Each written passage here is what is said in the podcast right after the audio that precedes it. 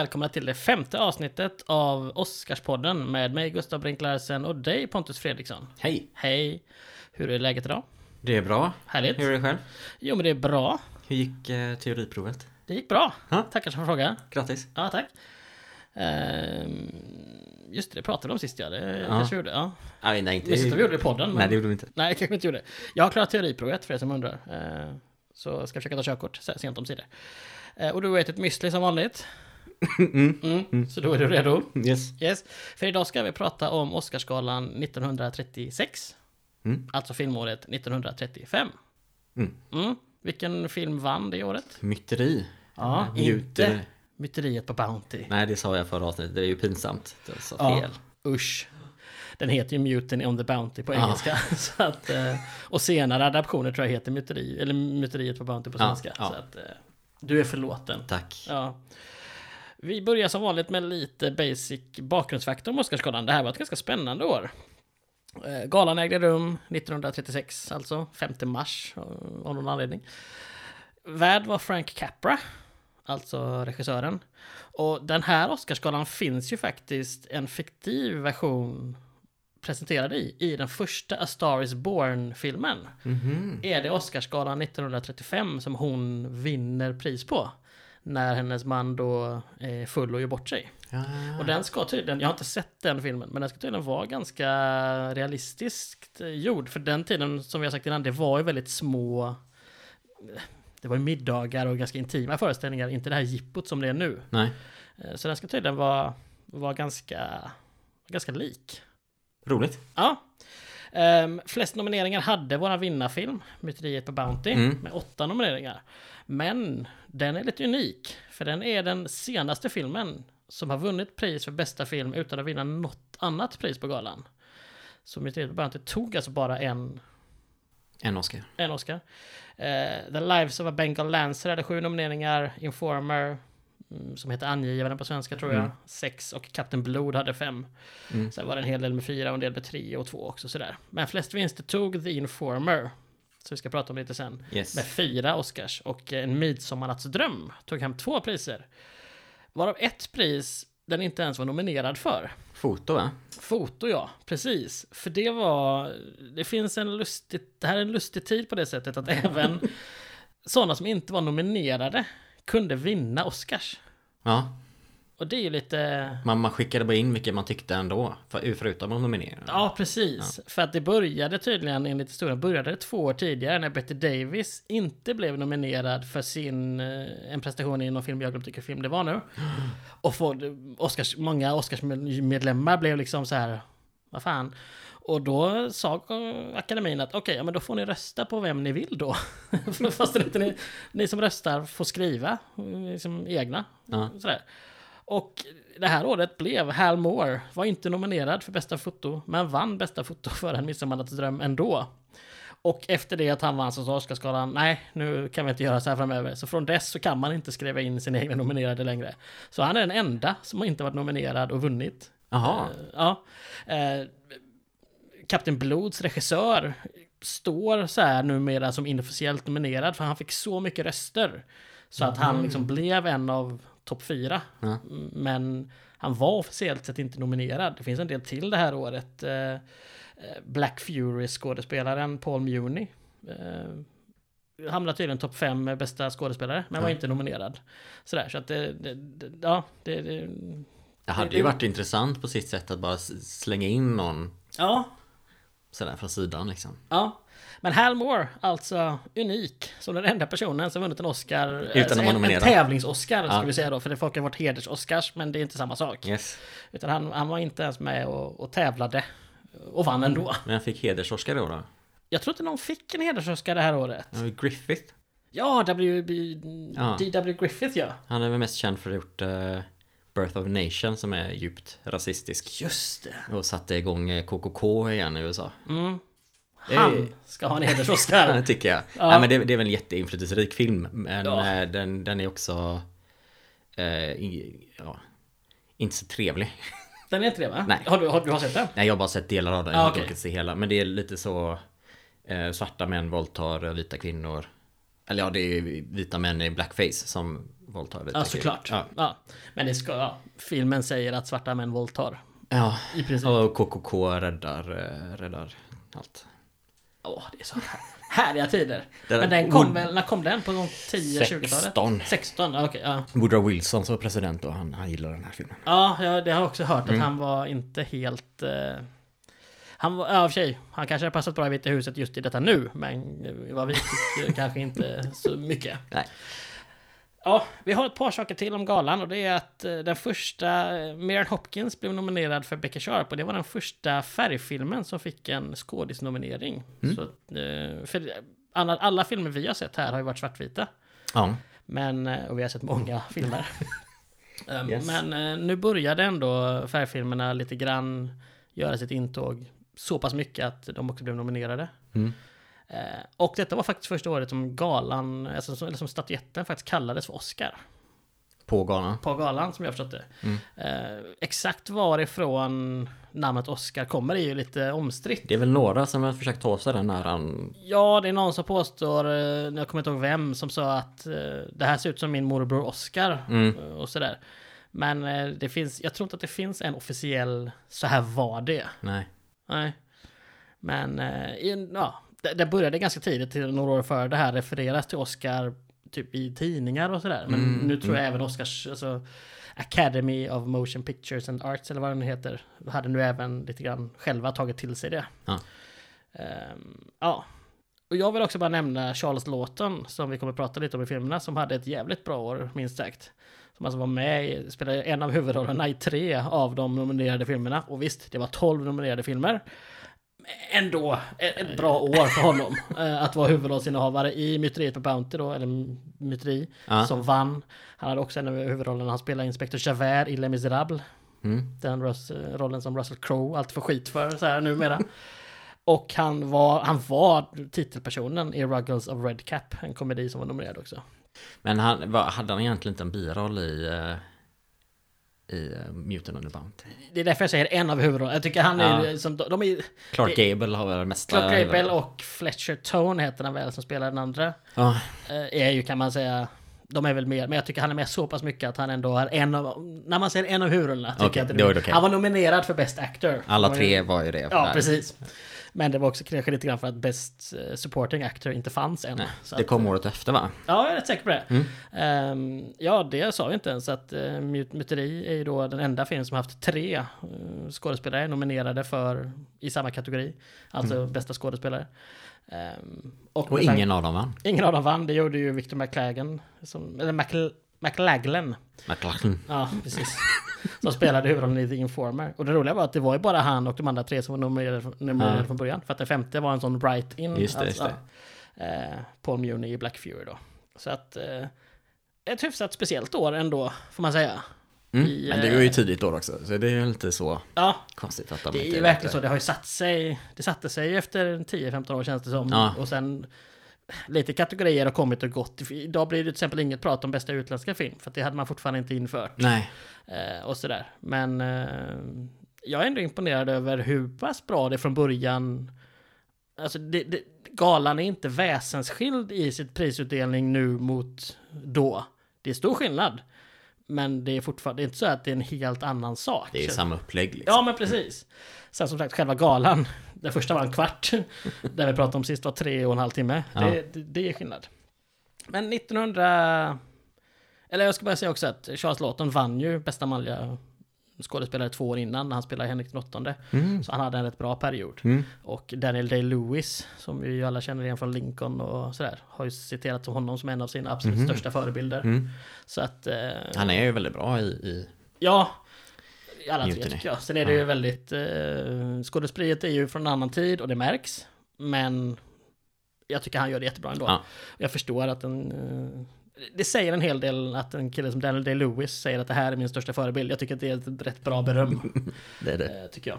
Men som sagt, 1935, var befann vi oss i världen? Eh, vi hade en ekonomisk kris fortfarande. Mm. Eh, Hade inte riktigt återhämtat oss. Nej. 69 va? Precis. Eller oss, som att vi var med. Men det. Det var väl kanske mest i USA, känns det som. Jag är inte helt hundra koll på den ekonomiska krisen faktiskt. Nej. Tyskland hade Tyskland jättelätt hade det ganska jobbigt. Så nazisterna hade ju kommit in i makten här nu och eh, de tog in hakkorset som sin officiella flagga, Mm. 35. Lene Riefenstahl släppte sin Triumfans vilja. Viljans triumf menar. Ja, samma Eh, år. Samma år. Eh, En propagandafilm för nazisterna. Eh, sen, Adolf satt vid makten helt enkelt. Det gjorde han. Jag är Adolf med Adolf Hitler. De bara, ja, First name. ja, precis. Eh, sen invigdes Göteborgs konserthus. Jaha. Ett väldigt fint hus tycker jag. Ja. Mm. Och eh, tvångsställelserna satte igång i Sverige. Åh gud, ja, men Inte lika roligt. det satte igång. Alltså så här, det Ja. är ändå bara... eh, men Ja, det är tänk att 85 det- år sedan. Ja, nej, det, det var lite senare än vad jag trodde det gjort. Ja, jag tänkte att det skulle varit igång sedan första världskriget. Någonstans sådär liksom. Mm. För vi är ju fyra år före andra världskriget nu då liksom. Men nej. Lite sena på bollen där kan Ja, precis. Nej, usch. Ja men det känns, alltså så här, om man ska vara allvarlig runt detta, för att, det som så här, 85 år sedan började Sverige tvångssterilisera människor. Det är ju fruktansvärt liksom. Ja, ja. Eh, vi, vi har kommit en bit sedan dess vill jag, på, vill jag hoppas ändå liksom. Sen tänkte jag gå vidare lite till eh,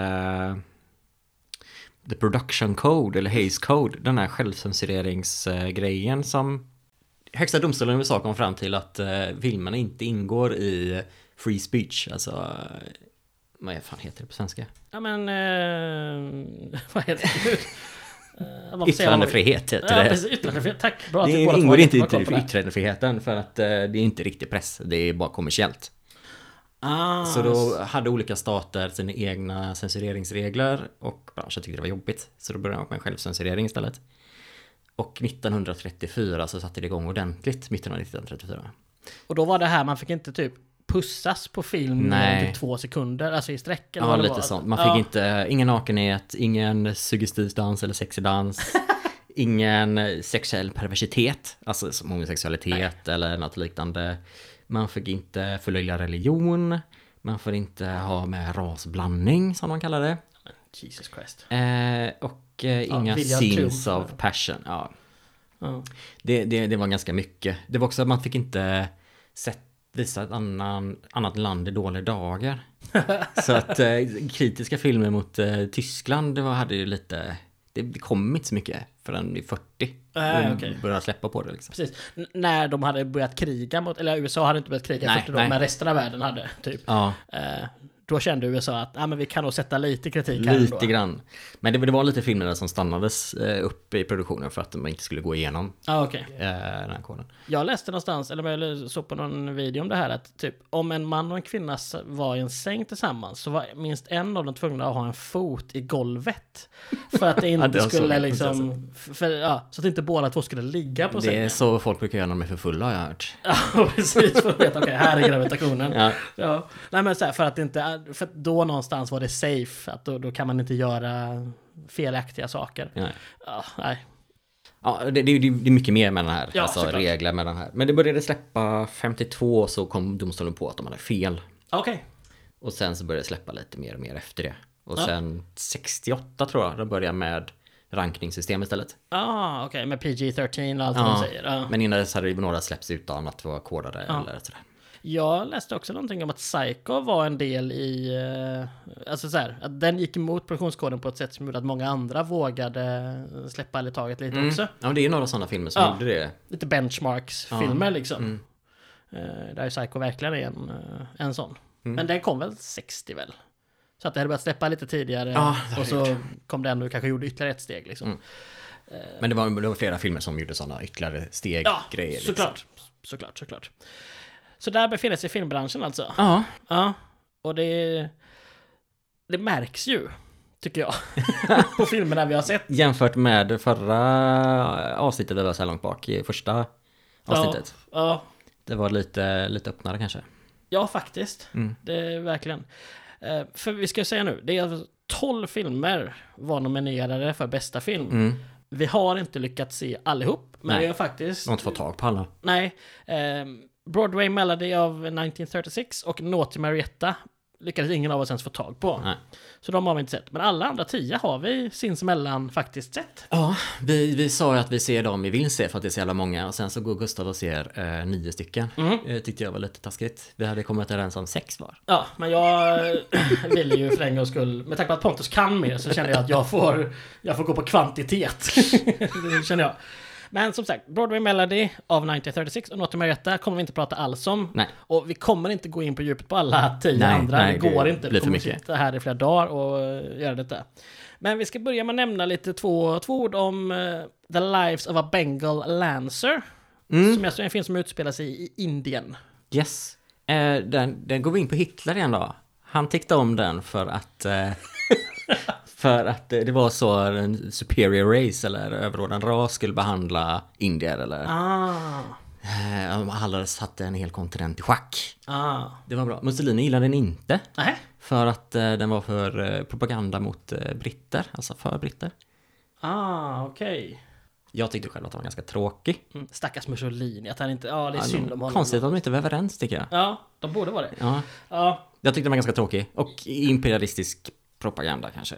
Lite så liksom. Jag, Ja. jag tyckte så här, det var helt okej snyggt filmad för att vara 35 och så här, men jag var inte superinvesterad i historien. Nej. Det vi kan säga, Gary Cooper spelar ju huvudrollen där. Alltså känd från Wings. för, från en... en ehm, Precis. En ja, scen. En scen i Wings. Och eh, löjtnant John Forsyth har vi sett, kommer vi prata lite mer om sen. Just det. För det är alltså Franchot Tone, tror jag det ska uttalas. Mm. Som också spelar med i Myteri. Precis. Ja. Det är de två som har huvudrollerna kan man säga. Eh, sen en, finns det ett par till, en far och en son och sådär. Mm. Men... Eh, ah, inte jättemycket att hänga i granen. Nej. Nej. Eh, Alice Adams då, som jag inte har sett. Jag har sett 20 minuter i början av den. Ja. Eh, Catherine Hepburn är huvudrollen, som Alice Adams. Ja. Eh, Catherine Hepburn känd då alltså för att vara den person som har vunnit flest skådespelar-Oscars. Mm, fyra bästa kvinnliga huvudroller Mm, eh, på 12 nomineringar. det är ganska bra. Ja, vann den första något år före det här, eller två år före tror jag. Ja. Ja, det var hon som vann tror jag. Typ det året Betty Davis inte var... Nominerad. Ja. Ja, och i år vann Betty Davis. Det. Fast Betty Davis själv sa att Catherine Hepburn borde ha vunnit den här. hon, hon är väldigt bra den här faktiskt. Ja, hon har också, vi kan säga det, hon är ju den som har vunnit två Oscars med längst mellanrum också. 48 år. Jaha, Eh, det är imponerande. Det är imponerande. Det kan vara så att hon vann 34, att hon inte alls vann det året med Hep- eh, Davis, kommer jag på. Men skitsamma.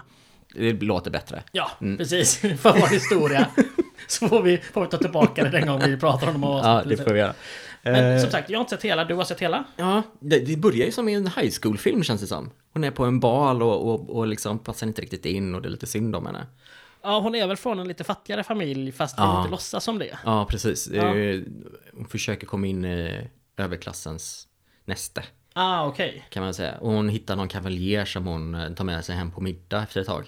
Okej. Och försöker låtsas vara eh, rikare än vad hon är. Och det går inte så bra för hennes föräldrar är jättekassa på det. Och det, jag tycker det var så jävla mycket ångestfyllt. Jaha. Jag tyckte om den här filmen, men fy fan vad ångest det var där. Ja, det var scenen. jobbigt liksom. Ja, skitjobbigt. eh, och sen så såg jag en intervju med Catherine Hepburn och hon pratade om att den var så jävla rolig den scenen. Jag så bara, nej, det, nej, det var den inte. Var Men hon menade att spela in den antar jag. Eller menade hon att hon tyckte att scenen Nej, var nej, det är rolig? en humoristisk eh, geni, den här eh, regissören. Och du satt och bara, nej, nej, väck, väck, väck. Ont i magen. Ja, okej. Ja. Det Är den sevärd? Eh, ja, det tycker jag. Ja, även för oss nu sådär.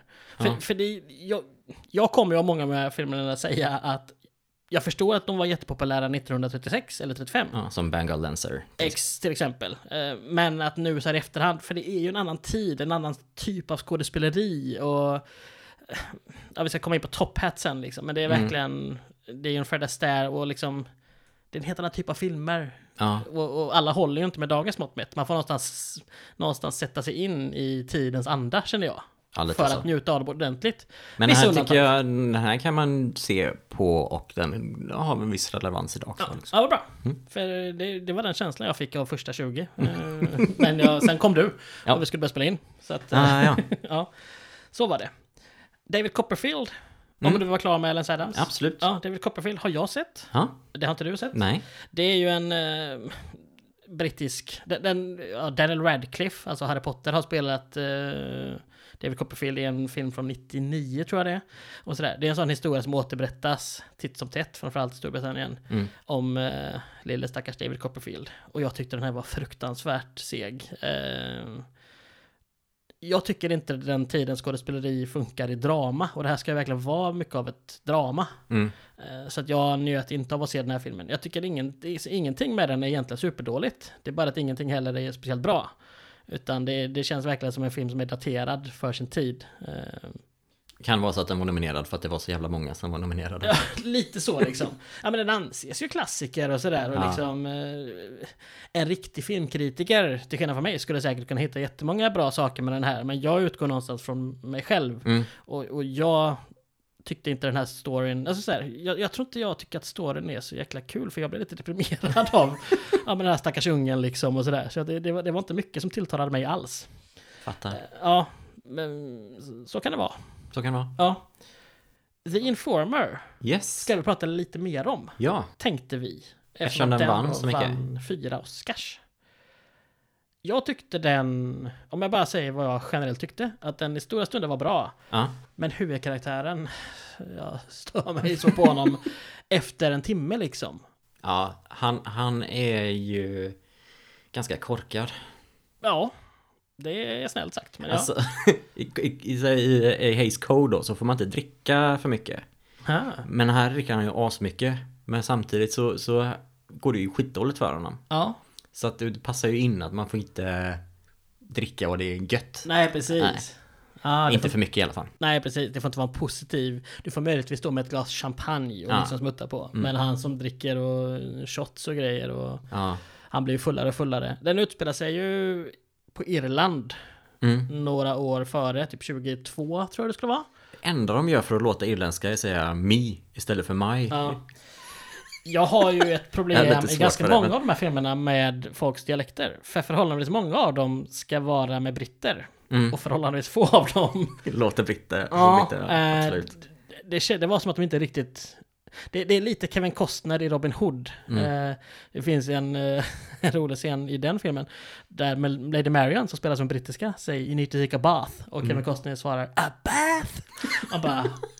Ja men du, du kunde, kunde du inte ens nästan försökt liksom. Mel Gibson försökte i alla fall i Braveheart. Men... Ja, och det var gulligt av honom. Liksom, sådär. Men eh, här är det lite som att, ja, ja, vi pratar engelska i alla fall. Det får ni vara Ja, glada för. ja. Eh, Men vi pratar inte brittisk engelska. Eh, Allihopa, en del gör det såklart. Ja. Men, ja.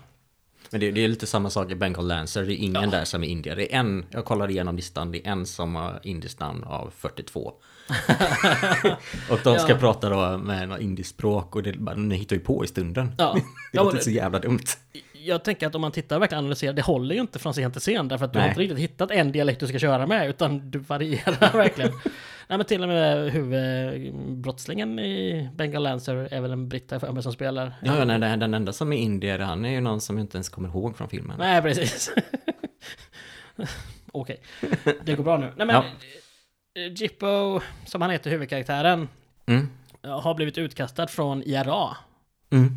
För att eh, inte ha dödat någon. Black and Tan, det är väl typ alltså, den brittiska polisen Ja. på Irland då. Det här, den utspelade sig 1922 Ja, och det, det...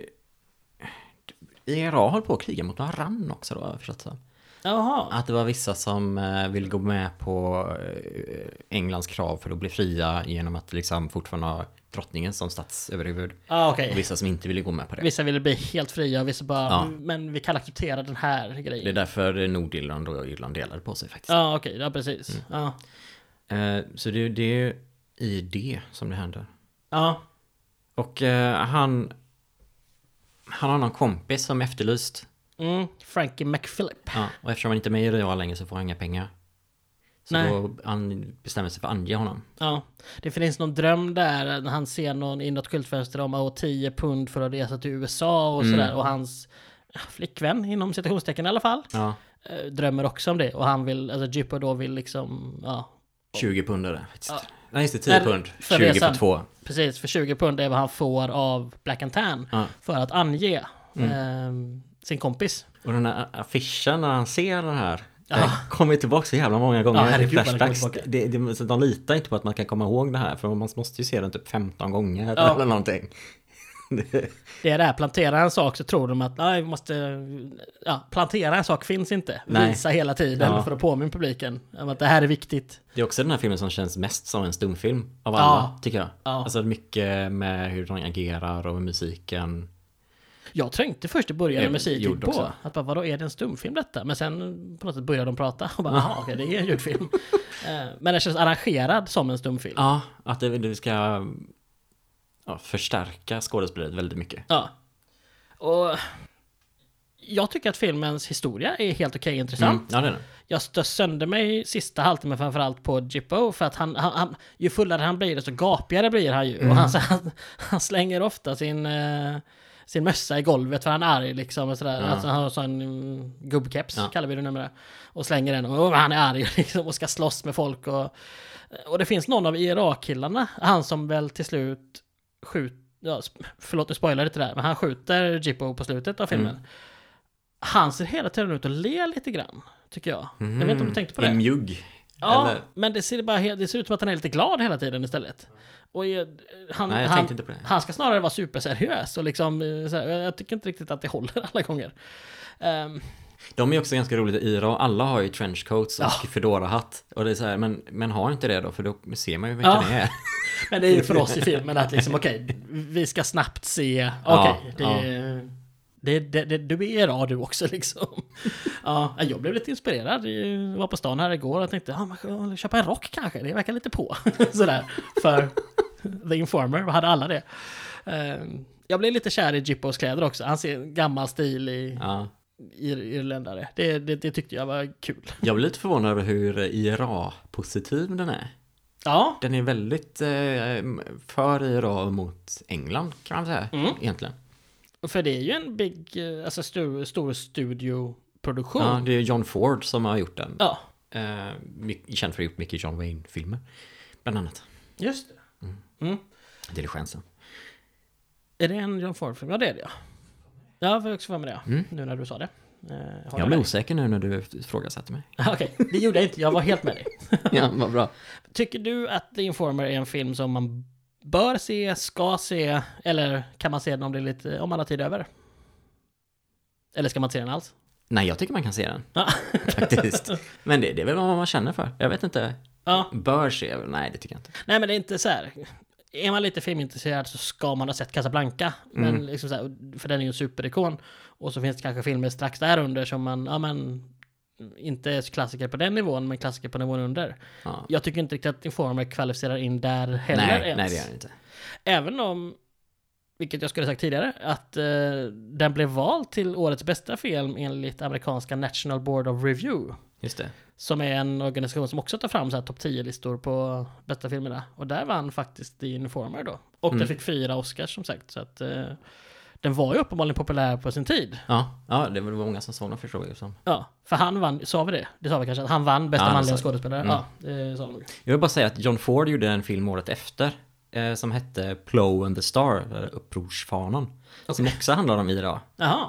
Men där, där tyckte studion att han gick för långt. Så att de tog in en annan eh, regissör som gjorde om en del scener så att den inte skulle bli så politisk. Jaha. Så John Ford hatade filmen sen till slut. Ja. Som, som det kan bli. Ja, För jag tänkte, har John Ford, nu, nu, nu ska vi inte prata så mycket om honom, men eh, har han någon form av uh, irländskt påbrå eller någonting måste han väl ha då, det känns vet som. jag faktiskt inte. Eh, Han, han var ju en, han är en sån där som, som var ett liberal och eh, vänster i början, eller med, USA-vänster. Ja, Och sen blev tokig republikan. jaha. Han var en John Voight. ja. Hans, hans fru Sia hette Mary McBride Smith. Uh, och de gifte sig 1920. Det låter ju irländskt, tycker jag personligen. McBride. eh, alla Mac-namn låter ju skotska, irländska. Ja, tänkte- ingen aning. Eh, Men varför man då gör två IRA-positiva filmer menar jag. Det är ändå en Ja, nej, nisch absolut. som inte alla tar. Nej, det är det inte. Nej, precis. Vad man än tycker om den irländska frihetskampen och sådär. Ja. Eh, Ska vi, ska vi snacka lite om huvudfilmen? Det får vi göra. Mm. Myteri. Mutant on the Bounty. Ja. Är den, vi kan börja med, alltså Myteri på Bounty har ju hänt. Ja. När hände det? Och 1788? Nästan, 1789. Äh, fan. So close. Hände det. Eh, och det, som sagt, det är ju ett, eh, ett eh, myteri som ägt rum i verkligheten. Mm. Och filmen, eh, filmen säger väl i och för sig att den utspelar sig baserat på en bok som är skrivet om det. Mm. Som redan den hade en del felaktigheter. Mm. Alltså jämfört med vad som faktiskt hände. Ja, det är väl ganska mycket som inte hände Ja. som det hände. Precis. Finns det några specifikt viktiga saker som inte hände, tycker du, som är värda att ta upp? Jag tycker vi kan börja med, med första scenen när kapten kommer in. Faktiskt. Mm. Vi snackar lite grann. Han, Charles Lawton. Charles Lawton. Bly heter kapten. Mm. Han kommer in 11 minuter in i filmen. Tänkte jag var lite sent tyckte jag. Men skitsamma. Tack för att han skulle vara en 10 minuter, huvudrollskaraktär liksom.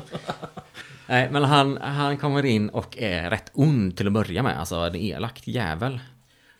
Ma- ma- man förstår ju att, aha, det är han de ska myteri mot. det första som händer. definitivt. Det här det kommer in eh, någon som redan är lite piskad för att han har slått en eh, officer.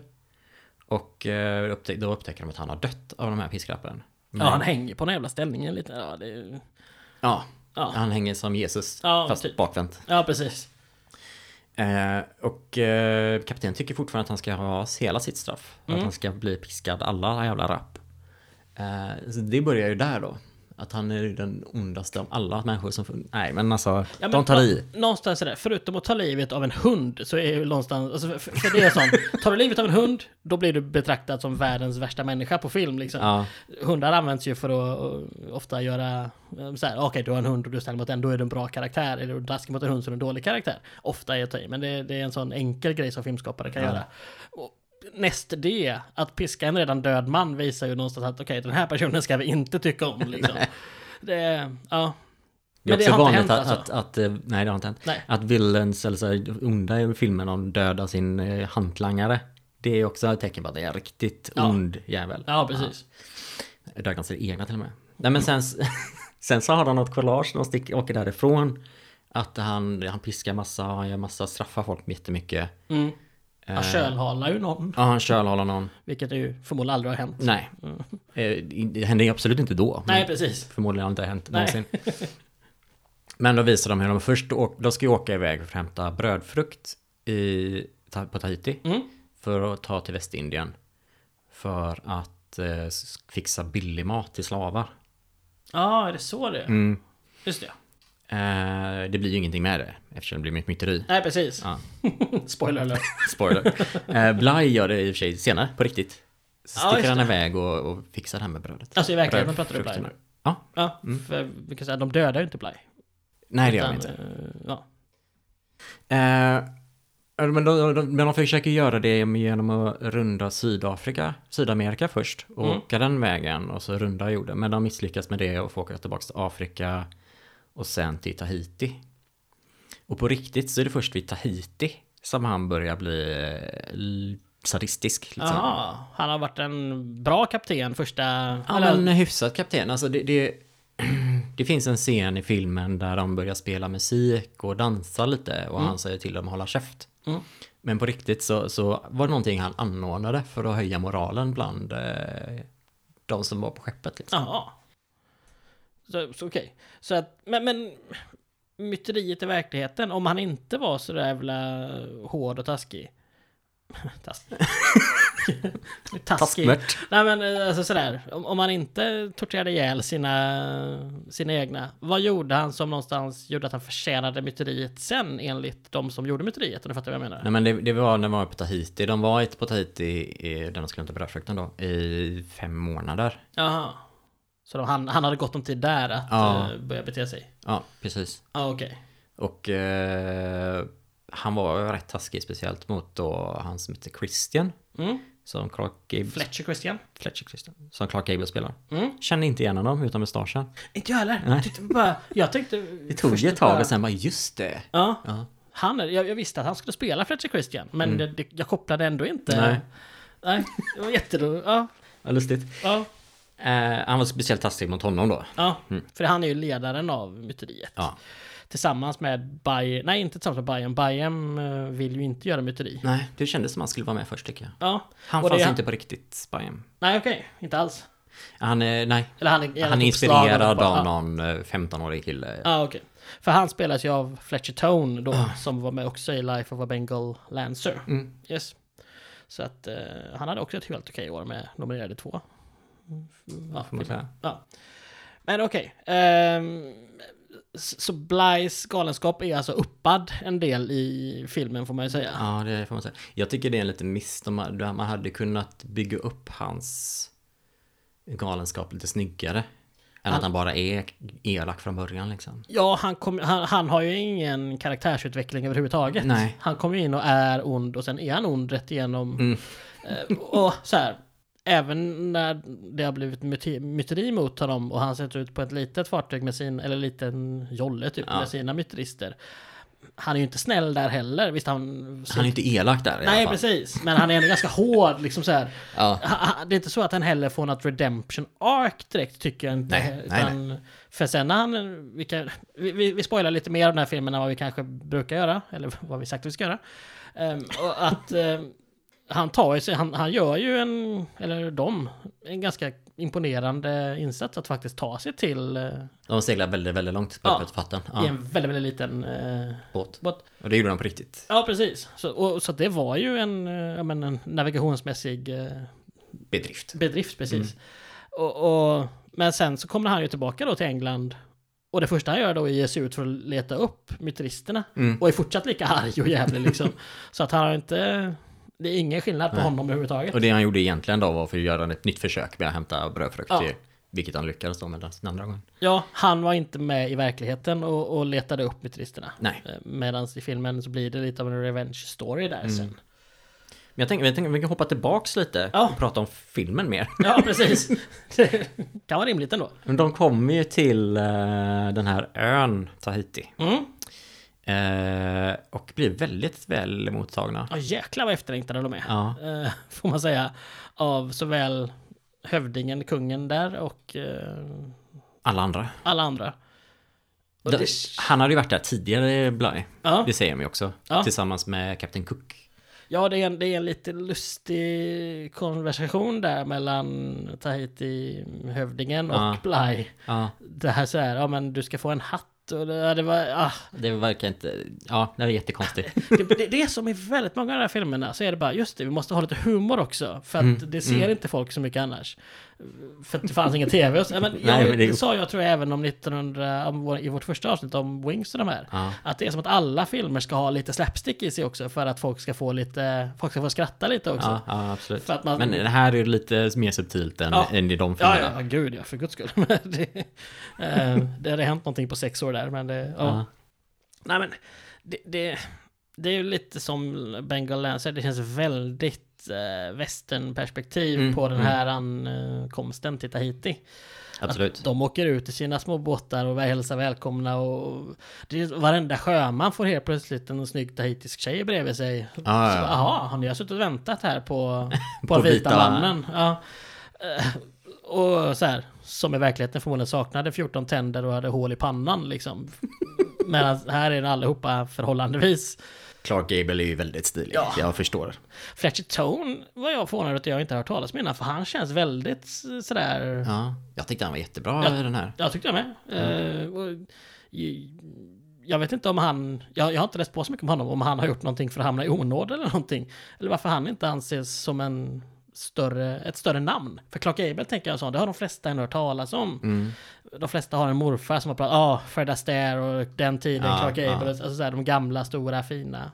Men det, alla slår inte, så är det ju bara liksom. Nej, för jag var först så här bara, men vänta, nej men är det inte Clark Gable? Fast han har lite Clark Gable-aura över sig, kände jag om Fletcher. Fast jag, han såg inte ut som honom. Nej. Så att, eh, ja. Men i alla fall, nej, tillbaka till Tahiti. Det, det är verkligen den vita mannen kommer och är... Mm, Sexgud. ja, Förlåt. det är okej. Men, men lite åt det hållet. Och Ja. så bara men så här, åh ni kan mycket mer än oss. Ja. Ehm, Men de gör det ändå bättre än pianot. ja, precis. Som vi såg för några avsnitt sedan. Och pianot har ingen ursäkt, för det var ändå 90-tal. Ja. Så här, det var 60 år senare. Ja. Mycket, mycket mindre ursäkt i alla fall, kan jag tycka. Två av de här huvudtjejerna, de, de eh, Fletch... Fletcher Tone? Bayern. Eller Fletcher Christian? Ja. Ja. Nej men de två eh, som är de schyssta, som man följer. ja. De träffar ju varsin tjej. Ja. De är ju inte polyneser, men annars är det nog ganska... De som är där, de spelar ju in i franska Polynesien. Ja, det är det. Ja. Ja. Den ena tjejen är... jag kollade upp henne. Mm. Hon heter Movita Castaneda Mm. och är från USA. Eh, Och fick spela liksom så här exotiska flickor. Som det står på Wikipedia. Movita Castaner, varifrån, vad hade hon för ursprung? Vet du Hon det? hade mexikanska föräldrar Ah, tror jag. okej. ja. Men hon, hon, eh, hon gifte sig sen med Marlon Brando. Jaha. Som fick två barn med honom. Jaha. Och han spelar ju i eh, den nästa Mutant on the Bounty från 62. Ja, just det. Full circle. Eller hur? Ja. ja, men det, känns det inte också lite så här att ja, men de är krediterade i filmen som Movita och Mamo för de ska vara lite exotiska. Ja, de, ja. Det är inte för och efternamn på dem liksom. Nej, det är det inte. De två tjejerna nej. Ja, det... Jag, jag, mm. lite sådär. Det är ju verkligen andra tider detta. Ja. Det får man någonstans alltid minnas när vi pratar om de här filmerna. Det, det, preskriptionstiden har ju gått ut. Den har gått ut något Ja. fruktansvärt. Ja. Ja. Eh, Jag tycker annars filmen generellt är väldigt bra filmad och det känns i de allra flesta scenerna på havet så känns det trovärdigt att de faktiskt är på havet. Ja, Jag, här, jag var rädd att det skulle kännas verkligen inklistrad bakgrund. eh, Att, att de är på ett skepp som står still i en hamn och så har man på Mm. något sätt... en bakproduktion. Ja, men precis. Ibland är det ju så. Ja, ja. Ibland ser man ju att det, det är bara någon uh, kuliss bakom Ja, liksom. någon ja, gör det mål som hänger från... Mm. Men generellt tycker jag att ja, men det håller ganska, ganska Mm. bra. Och jag, de har varit ute mer på havet och faktiskt filmat, eh, eller det känns så i alla fall tycker jag. Mm. Än vad, än vad jag trodde att de skulle mm, palla med på den tiden. alltså, jag menar, jag tänker att filmkameror nu är ganska otympliga. Jag tänker att det var ännu värre då. Och Ja. det var ju före säkerhetsfilmen så allting var ju ganska flambart och sådär Ja, liksom. Så att... Nej men det, det är imponerande. Ja, jag är imponerad av fotot. Jag förstår att en Midsommar Nattström, ska- som vi ska prata om sen, vann bästa foto. Men jag hade inte haft något emot att uh, Myteri hade vunnit heller. Nej. Ehm, det... Ja, den var faktiskt inte ens nominerad eh, till det. Vilket jag tyckte... Nu har jag inte sett... Jag har sett Les Misérables. De andra två som nominerade till bästa foto har jag inte sett. Nej. Men jag tyckte Les Misérables tyckte jag inte var sådär... Stack inte ut för mig på något sätt. Nej. Nej. Jag har inte sett den. Nej. Det... För att jag var bättre än det den här gången. Mm, det var det. Vad mer vill vi säga? Vi vi vill inte spoila hel... Eller du ville prata lite Pitcairn i och för sig. Ja, Så vi ska spoila lite mer. det ska vi göra. De... På, I filmen så, så är de sista kvar... Eh, my, vad säger man? Myteristerna. Tack. Tror jag. De, de åker eh, till Pitcairn.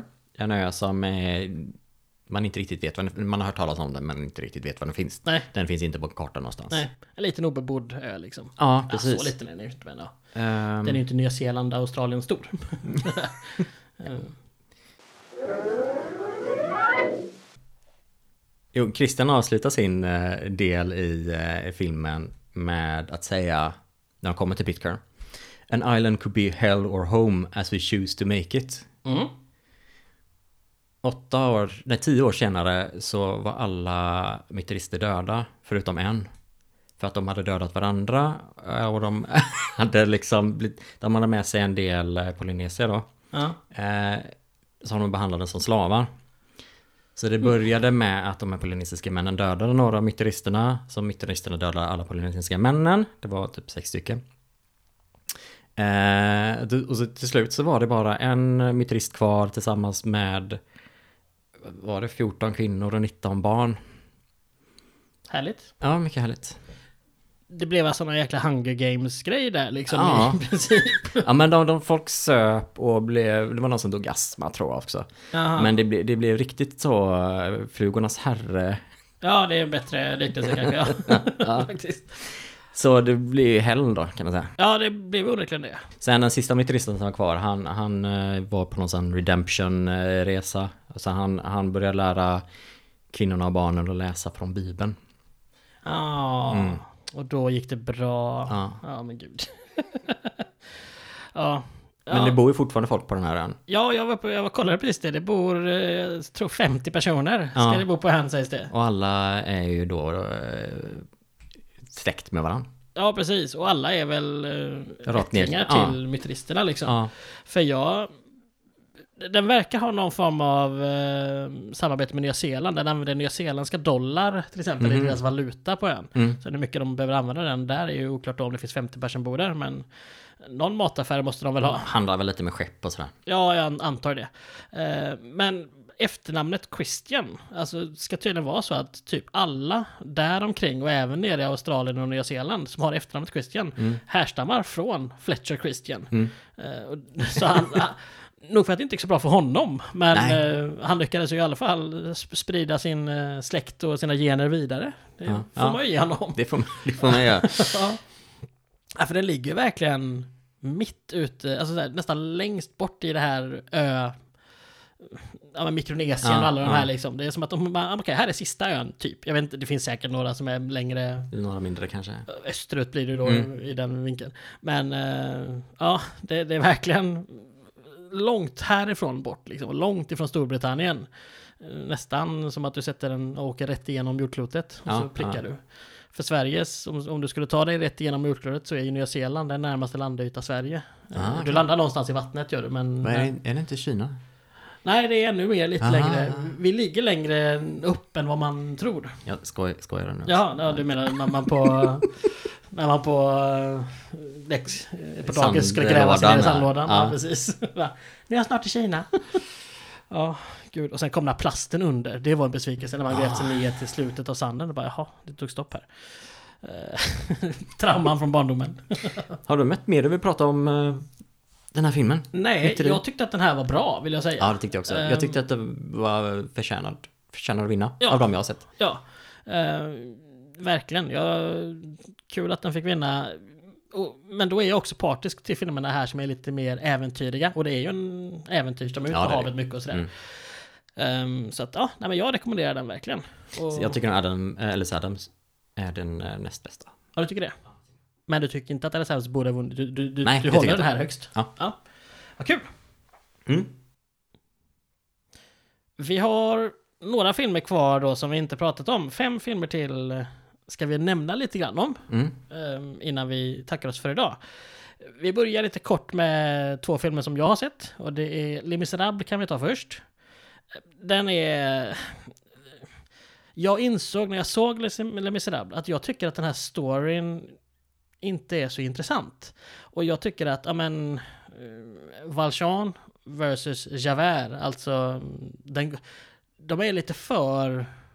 Det är verkligen, det, det, det, ingen av dem har något djup nästan. Javert är bara ond. Och Valjean är bra på allt. Och godheten och liksom... En riktig hjälte. Ja, verkligen. Så, så jag tycker någonstans att ja, men Les Misérables är ju en bra mall för, okej, så här kan det vara, så här kan det vara, men du måste... En riktigt bra film tweakar ju till sen att du har mer djup i dina karaktärer. Mm. Men jag tyckte det var kul att se igen Charles Lawton, som alltså är Javert. Mm. Och jag tyckte att eh, skådespelarinsatserna är bra för sin tid. Men jag tycker nog inte att historien är sådär superduper intressant. Den är föredömligt mycket kortare än musikalen från 2012. Det här är ingen musikal alltså? Det här är ingen musikal, nej nej nej. Det här är en helt vanlig eh, spelfilm. Okej. På eh, 109 minuters längd. Mm. Ja. Så här, verkligen inte dålig, men inte heller något jag tycker, alltså så här, se hellre då uh, Mutant and Bounty eller Alice Adams eh, Ja. innan du drar på Les Les Misérables kan jag tycka. Sen är det ju kul tycker jag att jämföra Les Misérables-tolkningar. Det finns ju någon från också 60-talet där. Det är också Mm. en sån story som återkommer med jämna mellanrum hela ja. tiden. Men mycket mer än så.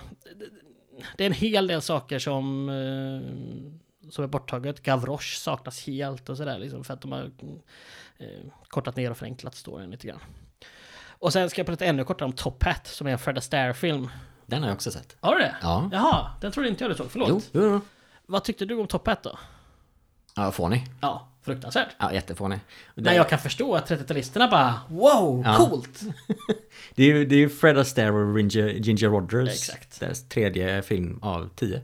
Ja, Deras kändaste film har jag förstått. Också. Ja, jag har förstått det som också. Och jag inser att jag har inte... Fred Astaire har alltid varit ett namn för mig. Ja. Men det var Känner sån, igen honom liksom. Ja, ja. Och det var sånt som min morfar, han pratade så här, han var dansk och liksom uppskattade det så här. Och han kunde prata om, ah, på Fred Astaires tid liksom. Ja. Och på eh, Frank Sinatras tid. Han var lite den typen av eh, gubbe, fast skön. Eh, men men jag, jag tänker på att han uppskattade den här typen av film. För det var tillbaka till hans barndom liksom. Ja. Han var född 25 var det. Jag tyckte Fred Astaire var ganska störig. Jag, Jag tröttnade Fred- på han Ja, rätt snabbt. jag tycker att Fred. Astaire har väldigt mycket Jokern-utseende. Samma haka och sådär. Tänker du på Jokern i 60-talsserien? Uh, ja, lite Ja. grann. Och, även snarare kanske ännu mer uh, tv-spels... eh, jag vet inte vad vilket spel nu. Ah, Jag tänkte på Riddler i 60-talsserien. Ah, skitsamma. Ja, Ridley, ja men ja, precis. Ja men ja, också Mm. faktiskt. Ehm, men jag, jag kan verkligen se att det målas smile på honom. uh, sådär. Jo.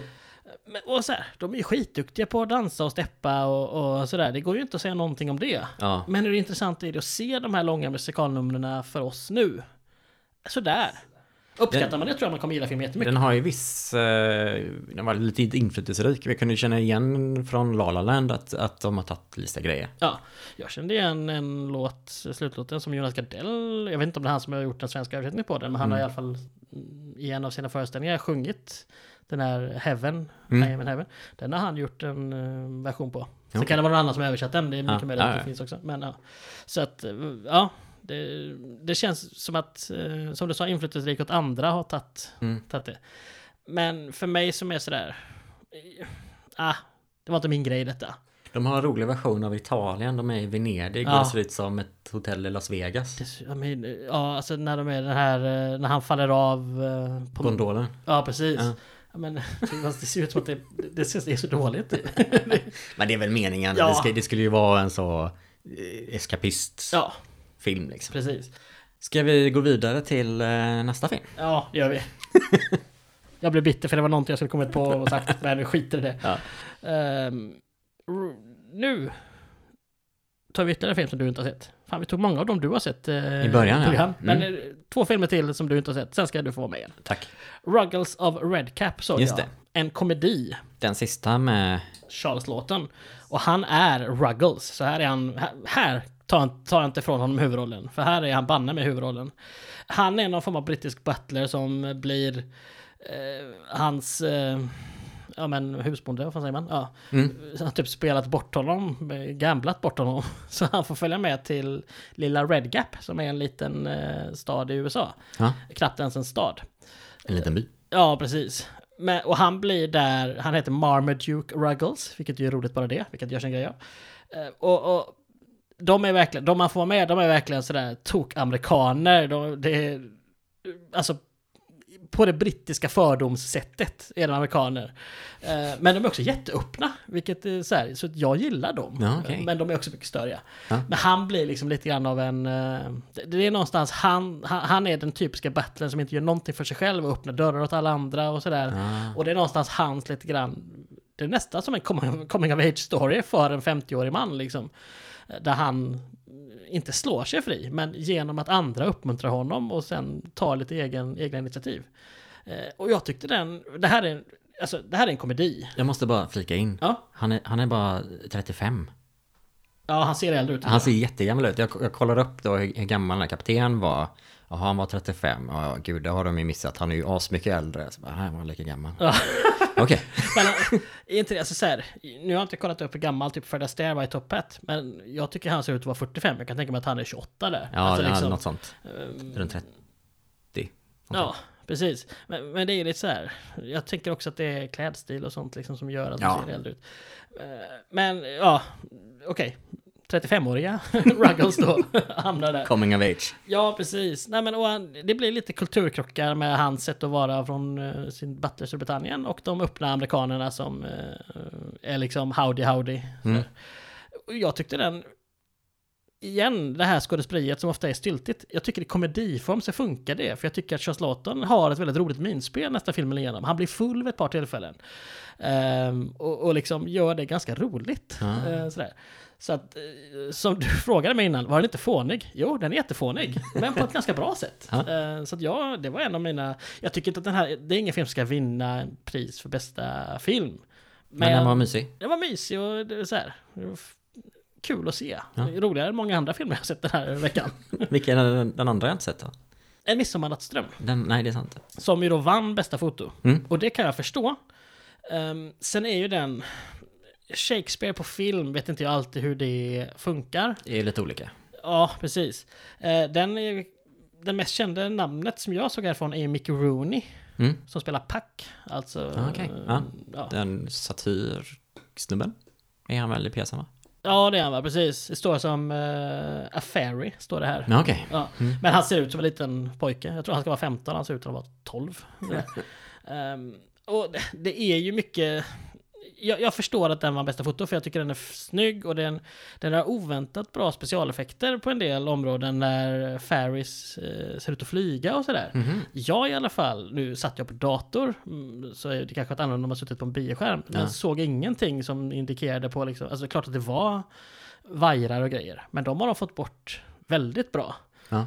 Ehm, och, och det kändes verkligen sömlöst eh, flygandet och bättre än ja, många moderna filmer man sett folk flyga i. Liksom. Alltså Stålmannen från 70-talet är ju fruktansvärd med det liksom. Sen visst, han flyger mycket, mycket mer än vad de här gör och liksom Ja. fly- flyger Det är i... mycket högre kanske? Ja, precis, framförallt det. Så att visst, men även när han, när Stålmannen tar av, alltså Christopher Reeve, Stålmannen, Mm.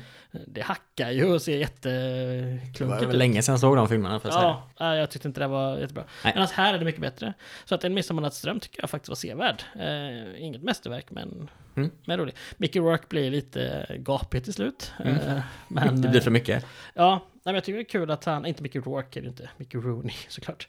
Eh, Mickey Rourke är ju the wrestler väl? Ja, jag tänkte det lät lite Ja. fel. Men Ja. jag låtsades som inget. Ja.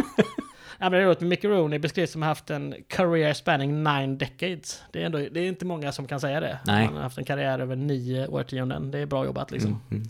Han dog ju så sent som 2014. Just det. Eh, faktiskt. Det var ju någon annan här. Vilken film var det från? Som Där- dog i år ja. Vad sa du? Som dog i år. Ja! Eh, var det Captain Blood-filmen? Så ja, det var det väl. Så vi ska komma till nu, vad passande. Ja, jättepassande. Olivia de Havilland. Just det, hon blev 104. Ja, precis. Well done, Olivia. Mm. För nu är vi på sista filmen för idag, som vi båda har sett. Yes. Captain Blood. Yeah. Captain Blood. En Errol Flynn-film. Ja, Och det var min första Er- Errol Flynn-film, ska jag säga. det var nog min första också. Jag tror inte jag har sett Robin Hood Nej, faktiskt. jag har tänkt göra det så många gånger. Ja. Men det det, är, det är ju, den är ju jättekänd. Ja, Robin Hood. Det är den klassiska med tights. Ja. För mig är ju Robin Hood Kevin Costner. Är det mycket Robin Hood idag? Herregud. Ja, ja. Han har inga tights dock, så det är dåligt. Ja, det är precis. Det är dåligt. Ehm, Det är roligt att Errol Flynns son sen spelade i en så här The Son of Captain Blood. Ja, jag såg också Ja. det. Men Captain Blood. Ja. Ehm, vad, vad, vad händer där? Kort förklarat. Han eh, är med, inte med ett uppror Nej. på Irland mot eh, King James. Mm. Flynn spelar en läkare. Ja, som, eh, som läkare, en av dem som gjorde uppror. Kan man väl säga. Och han heter Blood i efternamn. Ja, och det här utspelade sig 1680-tal. Mm. Inte baserat på verklig historia. Nej. Det fanns dock en läkare som, eh, där det hände. Han eh, blev tillfångatagen för att han eh, hjälpte någon som hade gjort uppror. Ah. Och sen blev han skickad för straffarbete till Västindien. Ja. Tillsammans med 800 andra. Ja. Och det är det som händer där. Han de blir dömda till döden egentligen. Mm. Men straffet omvandlas till att ha, du får bli slav. Ja. Och det här med slav Mm. kanske man inte ska kalla dem. Nej, Det är inte så eh, historiskt korrekt. nej, det, det är ju i alla fall inte den typen av slaveri som man tänker på när man säger nej, slav. nej. Det, det är väl något mer som kallas för dentured servitude. Ja, exakt. Jag vet Ja. inte vad det finns någon bra översättning på det, men... Kontraktsjobb var det jag såg, men det känns eh, konstigt. Ja, för det låter någonstans som att du har ett eget val. Och det hade han ju inte liksom. Ja, men man kunde haft det också. Ja, det är sant i och för sig. Det, var, Ja, det var många som åkte till USA och eh, skrev på kontrakten ska jag jobba för bara mat och husrum ja okej. eh, i tre år. Men så här, tvångskontraktsjobb, typ det här liksom. Ja, Eh, Om man ska ta absolut. det här det var ju straffarbete, man var fortfarande människa, man, ens barn blev inte slavar Nej, och sådär. nej precis, just det. Eh, och det här med, jag vill bara, det här med white slavery grejen, det är många höger, eh, vita var också Nazister. slavar. ja, vi kom över det, varför har inte ni gjort det? Ja, den grejen. Det, och det, det är ju inte så fräscht. Nej. Nej. Men de lyckas göra lite uppror där till slut. Han blir köpt av eh, familjen Bishop kan man säga. Ja. Av dottern där. Mm. Eh, eller är det, nej, Ankel är det va? Ah, skitsamma. Och det är ju då Olivia de Havillands mm, karaktär. Jag uttalar det med lite franskt, jag vet inte om det är korrekt. Men det känns som de Havilland kan vara lite... Ja, vad som helst. ja, precis. Och de två, Errol Flynn och hon, hade ju en filmkarriär tillsammans. Ja, de Eh, gjorde väl också åtta filmer gjorde de? Ja, precis. Eller var första? Ja. Eh, och hon har väl sagt så här efterhand att jo, men det är klart att jag var lite kär i honom och sådär. Mhm. Och uttryckt sig åt det hållet att... eh, eller att, eh, inte att hon var kär i honom utan att det snarare det fanns en connection. Men han var gift och sådär så det hände aldrig någonting. Men att det fanns en kemi som var liksom mer än bara bra skådespeleri. Men det var någonstans det som man fick ut av det. Mm. Det, det känns som att det vart ganska, alltså, som hon förkl- förklarade, eller sa, ganska ändå mm, jämlikt mellan dem liksom. Ja. Eh, Sen vet inte jag hur det var egentligen. Han hade ju lite mer att göra i filmen, kan man ju säga. Det får man säga. Eh, Men han var ju också mannen. Mm. Och då har man mer att göra. Men han blir kapten för de gör ett rebell där. Och han, eh, därför blir han kapten Blod. Ja, Ja. han var kapten innan också. Han Ja. blev doktor. Så att, Det är sant. Men eh, ja. Här försökte jag göra det enklare att förklara och så kommer du att förstå. ja, förlåt. Vi, vi ska inte spoila den här hur det går. Nej, Men vad tyckte du om den generellt? ja, okej. Det, det är en äventyrsfilm liksom. Ja. Eh, ja, Jag tyckte samma. Jag uppskattar ju äventyrsfilmerna det här året mer än dramarna som sagt. Så Mm. det här var en av mina favoriter. Jag tycker fortfarande att det nog var rätt att Myteri vann. Men Ja. eh, jag, jag gillade den här. Och jag tycker det är kul gött att ha sett lite Errol Flynn. Det känns som att man ska ha gjort det liksom. det ska man ju. ja, Ja, Jag läste också att Errol Flynns första film i Australien var en Mutant and Bounty-film. Mm. Som kom 34 eller något sånt där. ja, något eller två år innan bara, ja precis. Ja. Som, ehm, de, det här, den här nya Bounty-filmen då, från 35. Mm. Eh, de, de köpte upp den. För att Jaha. den inte skulle börja konkurrera med dem. Men sen så bestämde de sig för att använda en del av materialet. Så de, de gjorde dels använda det här lite mer dokumentära materialet då, som de hade för att göra eh, trailers för sin egna film. Jaha. Och sen så använde de det för att göra alltså promo-dokumentärer. Alltså det skulle vara promota deras film, men det var dokumentärer om Pete Kern. Ja, okej, så det var både en spelfilm och lite dokumentärt om det? Ja men det Eller? blev bara så här, nu har vi gjort den här filmen Ah, okej. och då kan ni lära er om den här ön. Ja, In the Wake of Bounty hette den filmen. Ja. Som inte blev lika känd. Där spelar Errol Flynn eh, Clark Gables roll. Ja, alltså Fletcher Christian. Precis.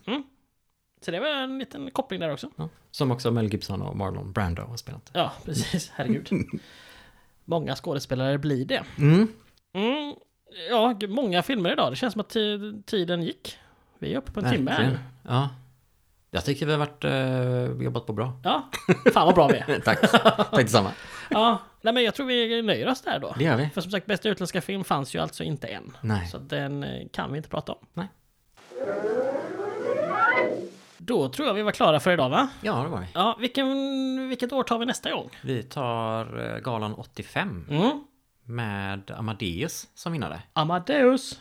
Som handlar om Amadeus? ja, Wolfgang. Wolfgang Amadeus Mozart. Just det. Ja, eh, det gör vi och det kommer alltså om två veckor. Fram till dess får ni gärna följa oss på Instagram och gärna sprida på den till alla ni känner så att eh, fler hittar den. Mm. Ja, så hörs vi igen om två veckor. Yes. Ha det bra! Ha det gött.